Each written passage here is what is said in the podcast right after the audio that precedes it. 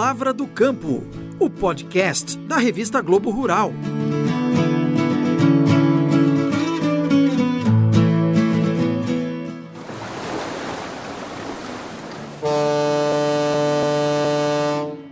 Você pode não saber, mas a maioria dos produtos dispostos nas prateleiras dos supermercados, especialmente se você é do norte ou nordeste como eu, chegou até ali de navio.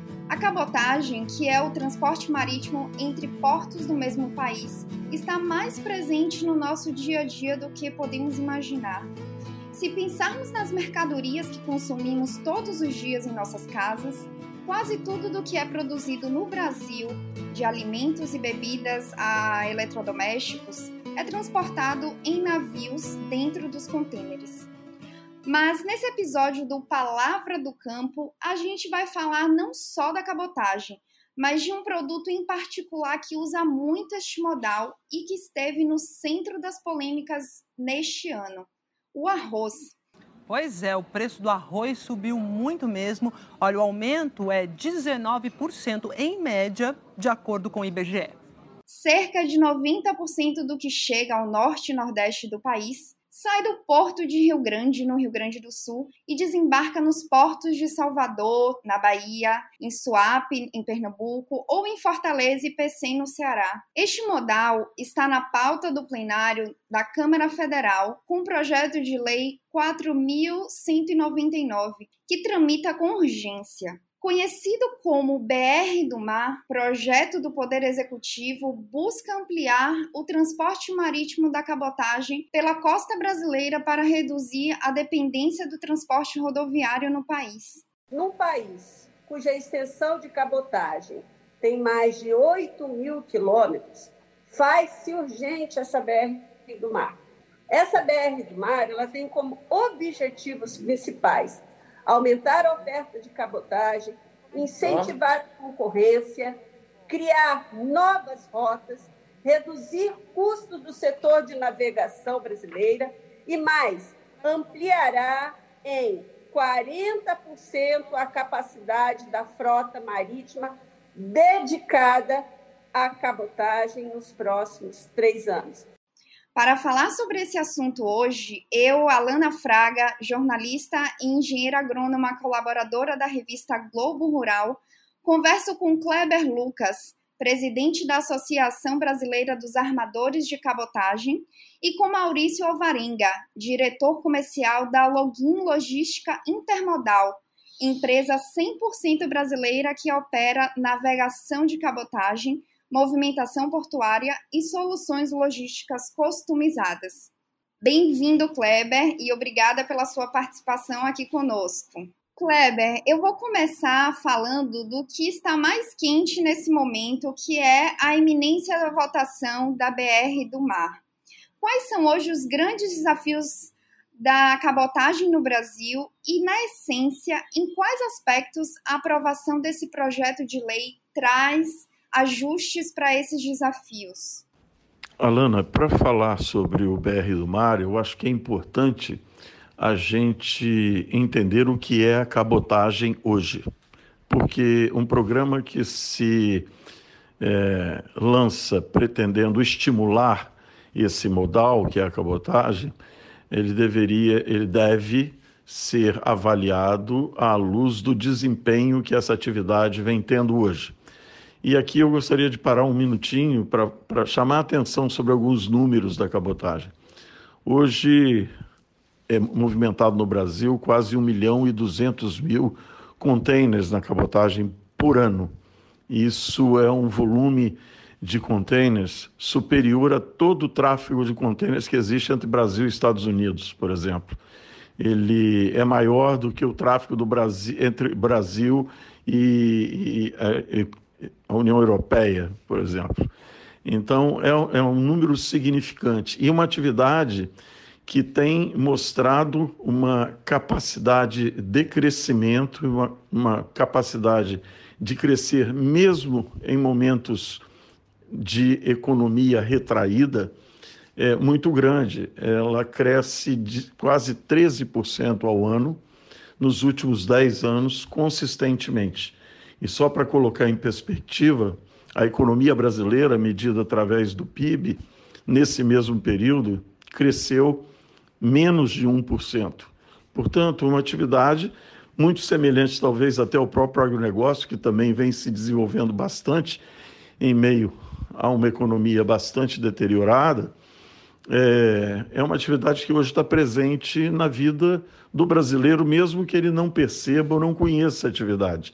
É, o desafio que a gente faz é olhar, pedir para as pessoas olharem à sua volta e perceberem os produtos, os bens de consumo, os alimentos, os, as commodities agrícolas, aquilo que tem à sua volta, e vai perceber que desde móveis, ar-condicionado, a televisores, a pisos, revestimentos da construção civil, alimentos como arroz, que a gente está falando aqui, trigo, farinha de trigo, enfim, óleo de cozinha, enfim, é uma, uma variedade muito grande de produtos que hoje são transportados pela cabotagem e numa, numa crescimento e numa, num desempenho é, relevante. E, e ao se estimular essa atividade, a gente sempre tem que ter o cuidado de dar indicações ou de, de formular políticas públicas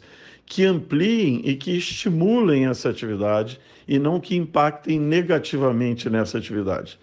Nesse sentido, o programa BR do Mar ele tem, ele se diz é, contribuir em três frentes. Uma delas é na redução de custo, é, e a outra frente, redução de custo na atividade, portanto, você dando aos operadores da atividade da cabotagem oportunidade de ter custos menores, eles teriam condição de competir e de favorecer o usuário final de forma muito mais objetiva. A outra forma é de atrair novas empresas de navegação para esse setor, aumentando assim a concorrência dentro desse modal e dessa maneira também favorecendo o usuário final. E de dar o terceiro grande pilar é aquele de dar maior eficiência nos mecanismos de fomento que existem hoje para a navegação de uma forma ampla, mas especificamente na cabotagem, que é o adicional de frete para a renovação da marinha mercante, que é um mecanismo bastante eficiente, mas pouco conhecido e muito técnico. Acho que é difícil de formular ou de, de, de comentar sobre isso. Pois bem, é, a, o principal elemento para esses dois primeiros, a redução de custo e atrair novas empresas, é, é um estímulo, uma facilidade ao afretamento de embarcações.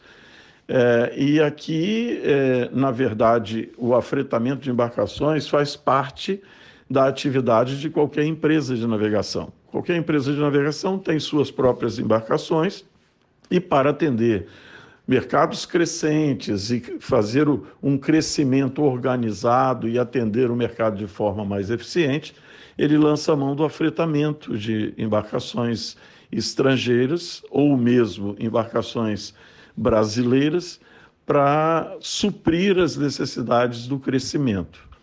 É, o programa ele é interessante, ele tem boas indicações, mas ele precisa de ajustes para que ele funcione. O grande preocupação e apreensão que nós, como setor, temos em relação ao BR do Mar é em sua efetividade.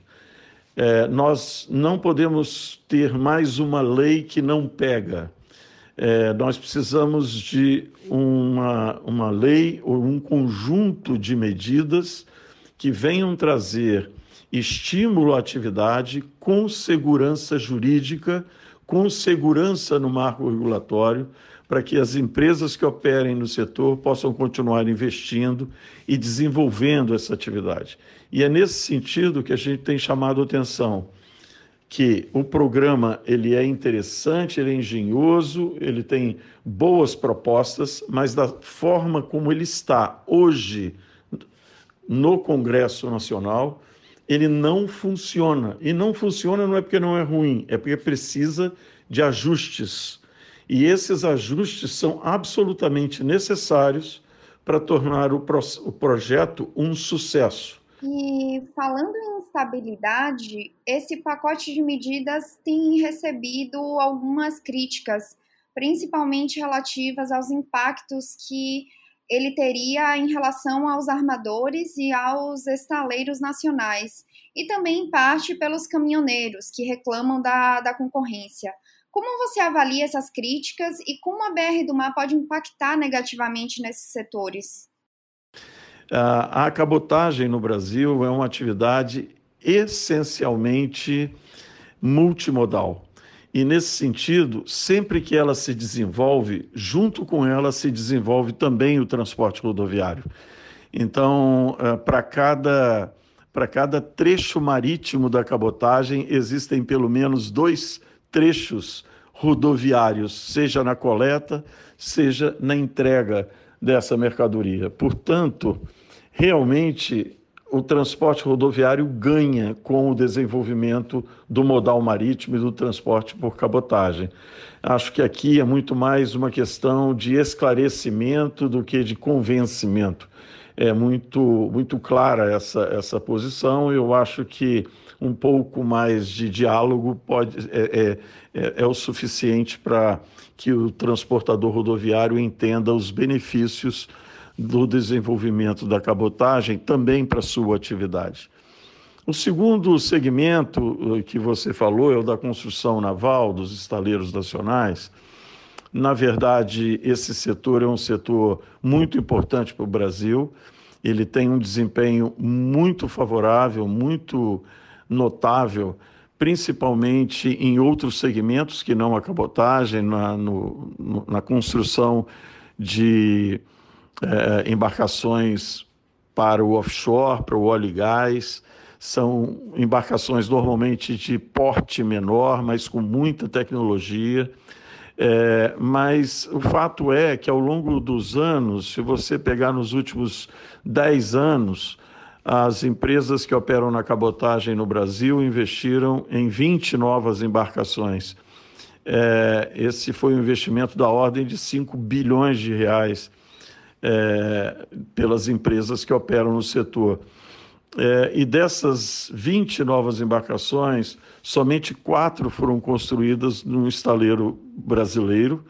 É, e de, essas quatro foram as que conseguiram ser entregues por esse estaleiro, sendo que três ficaram, restaram é, como não atendimento. Essas embarcações acabaram não sendo entregues a, aos seus contratantes. Então, assim, a, o histórico da construção naval para a cabotagem, ele é, não é representativo, é, não significando que essa atividade seja menor no Brasil, muito pelo contrário, em outros segmentos ela se destacou muito, mas especificamente da cabotagem não teve grande reflexo. Portanto, é, não, não creio que esse seja um item é, relevante para ser considerado no programa de estímulo à navegação. E acho que separar sempre as atividades é, da navegação, é, da marinha mercante e da construção naval, que é um outro setor, é um setor industrial que precisa de políticas próprias, ele é, é sempre produtivo que a gente dê tratamento é, específico para cada um desses segmentos, né? E, por fim, a crítica dos armadores. Aí, dos armadores, eu posso falar. É, a concorrência na, na cabotagem ela é sempre muito relevante. Eu acho que ela, ela, ela faz parte é, da, da equação para que haja crescimento e haja cada vez mais usuários vindo para o setor. É, eu acho que os números que nós apresentamos mostram como que tem sido benéfica a concorrência que existe hoje, mas atrair novas empresas de navegação é, me parece sempre salutar. Quanto mais empresas comprometidas com essa atividade é, nós tivermos, mais nós conseguiremos uma cabotagem forte, perene, contínua no Brasil. Ocorre que, da forma como o projeto de lei está, ela permite que sejam criadas empresas de navegação no Brasil sem propriedade de embarcações, que empresas possam operar no Brasil apenas com base em afretamento. O texto prevê ainda que empresas poderão alugar embarcações para atuar no transporte de cargas, o que foi motivo de críticas da oposição. Esse projeto só favorece grandes empresas e empresas de fachada. Não precisa essa empresa ter nenhum navio de sua propriedade, ele pode afretar de terceiros. Leva à falência médias e pequenas empresas. Não tem nenhuma contrapartida de navio em carreira de construção em empresas brasileiras paga imposto lá fora, não tem tributo nacional sendo pago aqui, tira emprego de brasileiros e desprotege, do ponto de vista da legislação trabalhista, os marítimos brasileiros. Isso realmente não contribui para o setor, porque nós vamos importar a volatilidade do mercado internacional, marítimo internacional, para uma economia doméstica como é a nossa e como é a cabotagem. Para você ter ideia de como que esse mercado é volátil lá fora, os fretes internacionais do Brasil para a China, um container, se você pegar de 2015 para 2020, início de 2020, os valores de um frete eles variaram desde 300 dólares até 4 mil dólares. Então, é, e alternando bastante de um ano para outro. É, esse tipo de volatilidade de preços, é, ele não é adequado a atividade da cabotagem. Nenhum, nenhum usuário da cabotagem pode conviver na economia brasileira com esse nível de variação de preços. E é isso que aconteceria se permitíssemos empresas de é, navegação que simplesmente operassem com afretamento. Nós estaríamos, na verdade, em vez de estimulando a criação de novas empresas de navegação, estimulando a, a, ao aparecimento de brokers, de agenciadores de navios e de especuladores e não de empresas de navegação. E o outro ponto é a proposição dos afretamentos por tempo, é, de uma maneira bastante engenhosa, como está no programa, mas que para ser eficaz e eficiente, ela precisa de ajuste, sobretudo no uso adequado de tripulantes brasileiros, dando segurança jurídica como que um tripulante brasileiro pode operar ou trabalhar numa empresa estrangeira, um navio de bandeira estrangeira aqui no Brasil. E o projeto é bastante confuso nessa, nessa matéria. Então, esse a relação do custo da cabotagem é outro aspecto a ser abordado é, aqui hoje no Brasil, né? De fato, é, o que é que encarece esse modal em relação aos outros, paí no, aos outros países aqui no Brasil, né? Falando particularmente do arroz. É, por que, que este é um produto agrícola de menor valor agregado, mas também é um dos que mais utiliza o transporte de cabotagem para o seu escoamento? Alana, o aspecto do custo na cabotagem, como qualquer outra atividade no Brasil, ela está sujeita aos custos da economia brasileira de uma forma geral. Então, acho que esse é o primeiro ponto. Mas eu acho que o que há de se ressaltar aqui é que, numa pesquisa recente promovida pela CNT, ela indicou que 86% dos usuários da cabotagem reconhecem na cabotagem ou vieram para a cabotagem por conta da, dos preços competitivos ou atrás de redução dos seus custos de transporte, mostrando que a cabotagem é extremamente competitiva e isso explica em parte esse crescimento relevante que eu venho citando aí de 13% ao ano é, na movimentação de contêineres ao longo da costa brasileira, movendo praticamente todo, todo tipo de produto da produção industrial e agrícola brasileira. Então, esse é um ponto importante. O segundo ponto, a gente tem um, um, um fez um levantamento recentemente para duas cargas bem, é, bem relevantes e emblemáticas da cabotagem brasileira. Uma delas é o arroz, que é o caso que a gente é, que você está citando aqui. É, se nós pegarmos os preços base 100 de 2015 até início de 2020, é, e botarmos isso em valor constante, você sai de 100% em 2015 e esses preços chegam em 85% em 2020. Isso significa que ao longo do tempo de 2015 para 2020 houve uma redução nos preços da cabotagem de arroz de Rio Grande para o Nordeste brasileiro é, de algo em torno de 15%. Isso mostra não só regularidade, competitividade, mas também queda de preços ao longo do tempo. Isso favorece a atividade, isso favorece a confiança que os usuários adquirem ao, ao começarem ou ao usarem esse modal. Uh, esse é um fator muito, muito relevante se nós compararmos nesse mesmo período, como eu citei anteriormente, um container do Brasil para a China, ele variou de 300 dólares a 4 mil dólares. Então, isso é uma amplitude de multiplica por 10 vezes para cima ou para baixo. Eu acho que essa regularidade, essa confiabilidade e essa previsibilidade que existe na cabotagem, nos seus preços, ela de fato contribui para o desenvolvimento da atividade. Mas o arroz é um caso clássico que, ao longo dos anos, ah, ele cresce, aumenta a participação do modal da cabotagem no atendimento desse transporte, notadamente do sul do país, do Rio Grande para o norte e nordeste do país.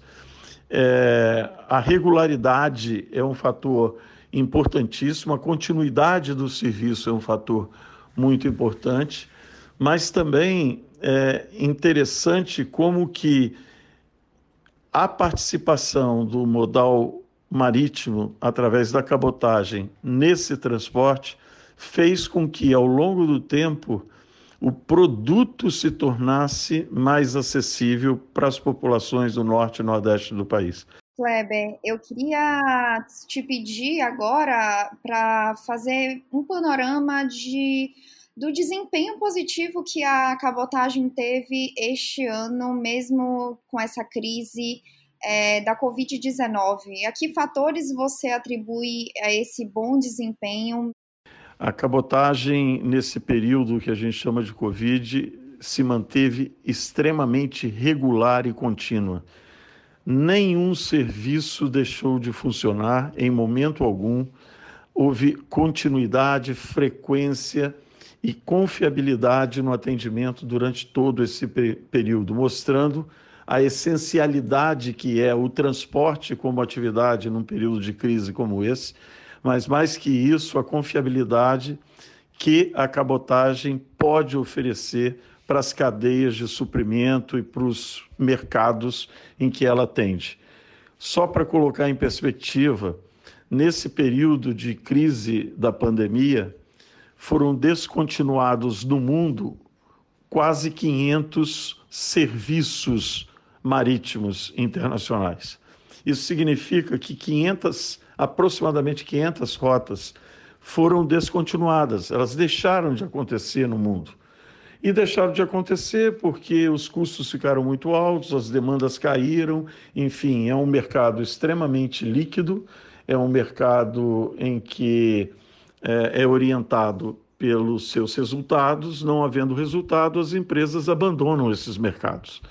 E é exatamente o que nós não queremos e a chave do sucesso que a cabotagem vem tendo no Brasil ao longo do tempo. É, objetivamente, a cabotagem reduziu seus preços do transporte de arroz nesse momento e ela, na realidade, está na contramão, ela está servindo a, aos usuários servindo aos consumidores, ofertando neste momento de necessidade de pandemia preços ainda mais competitivos do que sempre ofereceu. Kleber, eu queria te agradecer pela sua participação e parabéns pelo seu trabalho à frente da BAC. Alana, muito obrigado. Quem agradece sou eu pela oportunidade de participar aqui com vocês e falar um pouquinho mais da cabotagem. Agora eu converso com o Maurício Alvarenga, da Login Logística Intermodal. Obrigada também, Maurício, por aceitar esse convite. Oi, Alana. Eu que agradeço a oportunidade de estar aqui falando desse tema né, tão relevante para a logística brasileira.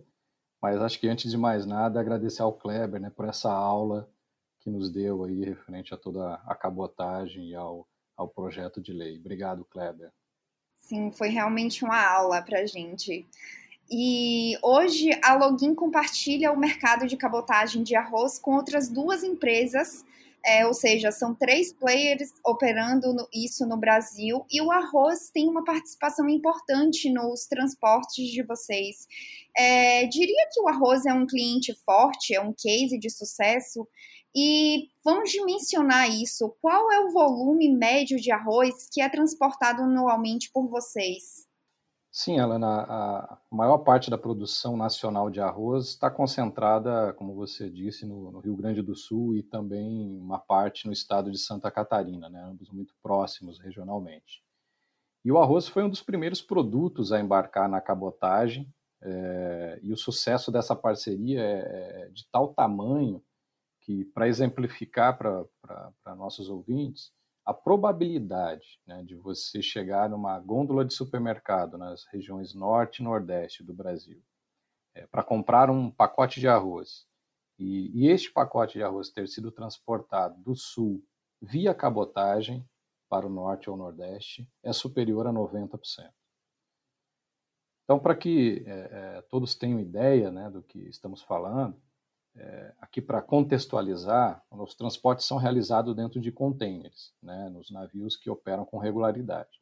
Em cada container é possível acondicionar cerca de é, 25.500 quilos de arroz, né, 25 toneladas e meia de arroz.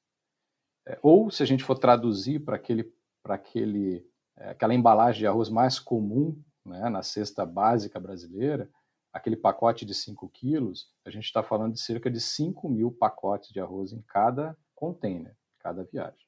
Né? E a Login, ela transporta semanalmente cerca de 1 milhão e meio de pacotes de arroz por semana saindo da região sul em destino ao norte e nordeste brasileiro. Né? Trazendo para uma, uma ideia anual, a gente está falando de mais ou menos 80 milhões de pacotes de arroz transportados a gente não imagina assim quando tá no supermercado que é tanto arroz que chega até aqui e que vem de navio de fato, né? Assim como outros produtos.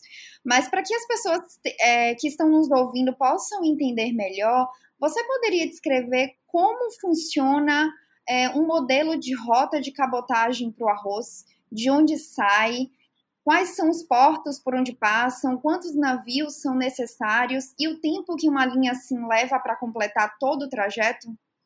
É, a cabotagem, na verdade, é composta de transporte por vários tipos de navios. Né? Aqui eu vou falar um pouco do, do transporte realizado é, pelos navios porta-containers, aqueles que transportam carga geral dentro dos containers.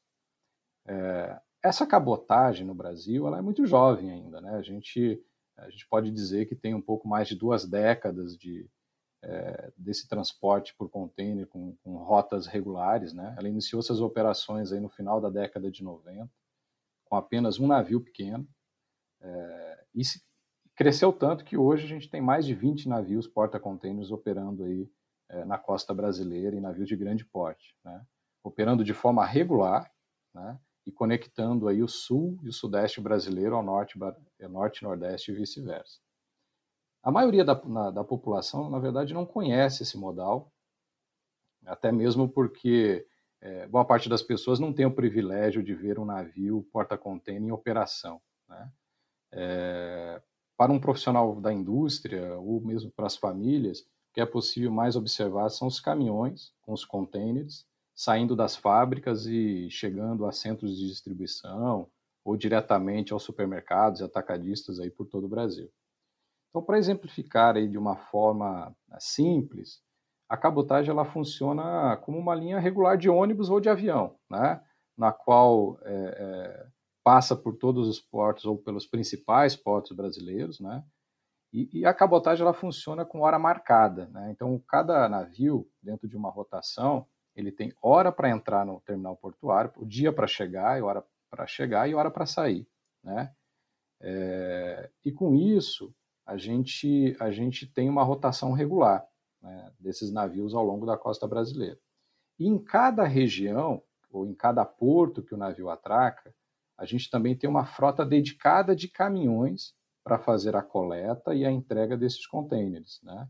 Então, o navio passa em um determinado porto, carrega esses contêineres uh, em destino, é, destinado a, a, um outro porto, e quando chega no porto de destino, a gente tem uma outra frota de caminhão para fazer a entrega desses, desses contêineres. Então, se a gente for traduzir, trazendo um pouco para a realidade do arroz, por exemplo, a Login tem uma rota de navegação, que se chama Atlântico Sul, que opera com quatro navios, e esses quatro navios, eles passam semanalmente no porto de Rio Grande. Então, toda quinta-feira, esse navio atraca no porto de Rio Grande, ele carrega uma quantidade de contêineres que a gente tem para embarcar nesse terminal, não, não necessariamente sendo só de arroz, a gente carrega muitos produtos da Serra Gaúcha, envolve vinhos também, é, é sucos e outros produtos diversos, né? E esse, esse navio sai do, do porto de Rio Grande em, em direção ao norte nordeste, passa primeiro por é, Santa Catarina, ali pelo porto de Itajaí, passa por Santos, e de Santos aí eles seguem uma viagem direto ao nordeste, e vai até o porto de Suape, que fica próximo ali de Recife. Né? Então, em Recife ele já descarrega em Suape uma boa parte dos contêineres, ele segue até Pecém, que é um, um porto próximo a Fortaleza, e ali ele descarrega é, o restante dos contêineres e começa a viagem de volta ao sentido sul, passando por Salvador é, e depois seguindo para Santos de novo. E, na verdade, esse serviço ele vai até a Argentina. Né? Então, ele liga também o Brasil com o Mercosul. É, isso, esse panorama que você deu, dá para entender um pouco sobre o que o Kleber falou anteriormente, sobre essa complementariedade entre a, os modais é, de navio, né, os, o modal marítimo por cabotagem e a importância e a necessidade de fato que se tem é, com o transporte rodoviário também, né? Perfeito, porque na prática é a multimodalidade, né? O navio ele não chega, como o Kleber me falou, na porta do cliente, então é complementado pelo transporte rodoviário em algumas situações. Em outras situações a gente utiliza também o modal ferroviário para complementar e em algumas outras situações, mais no norte do Brasil, também é, barcaças menores, ou seja, a chamada navegação é, fluvial, né, para poder complementar o transporte.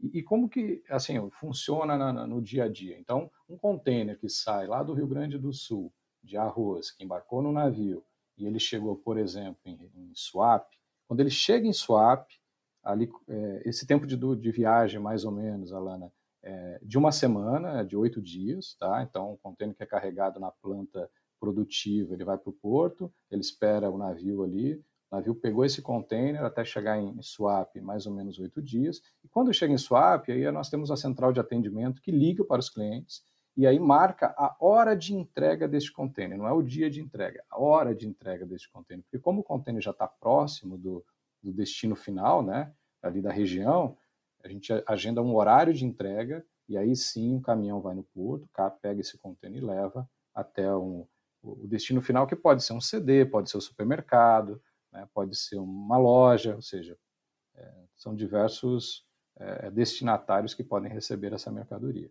Então, com tudo isso que você descreveu, a gente consegue ter um cenário do potencial da cabotagem num país tão grande e com uma logística tão complexa como o Brasil.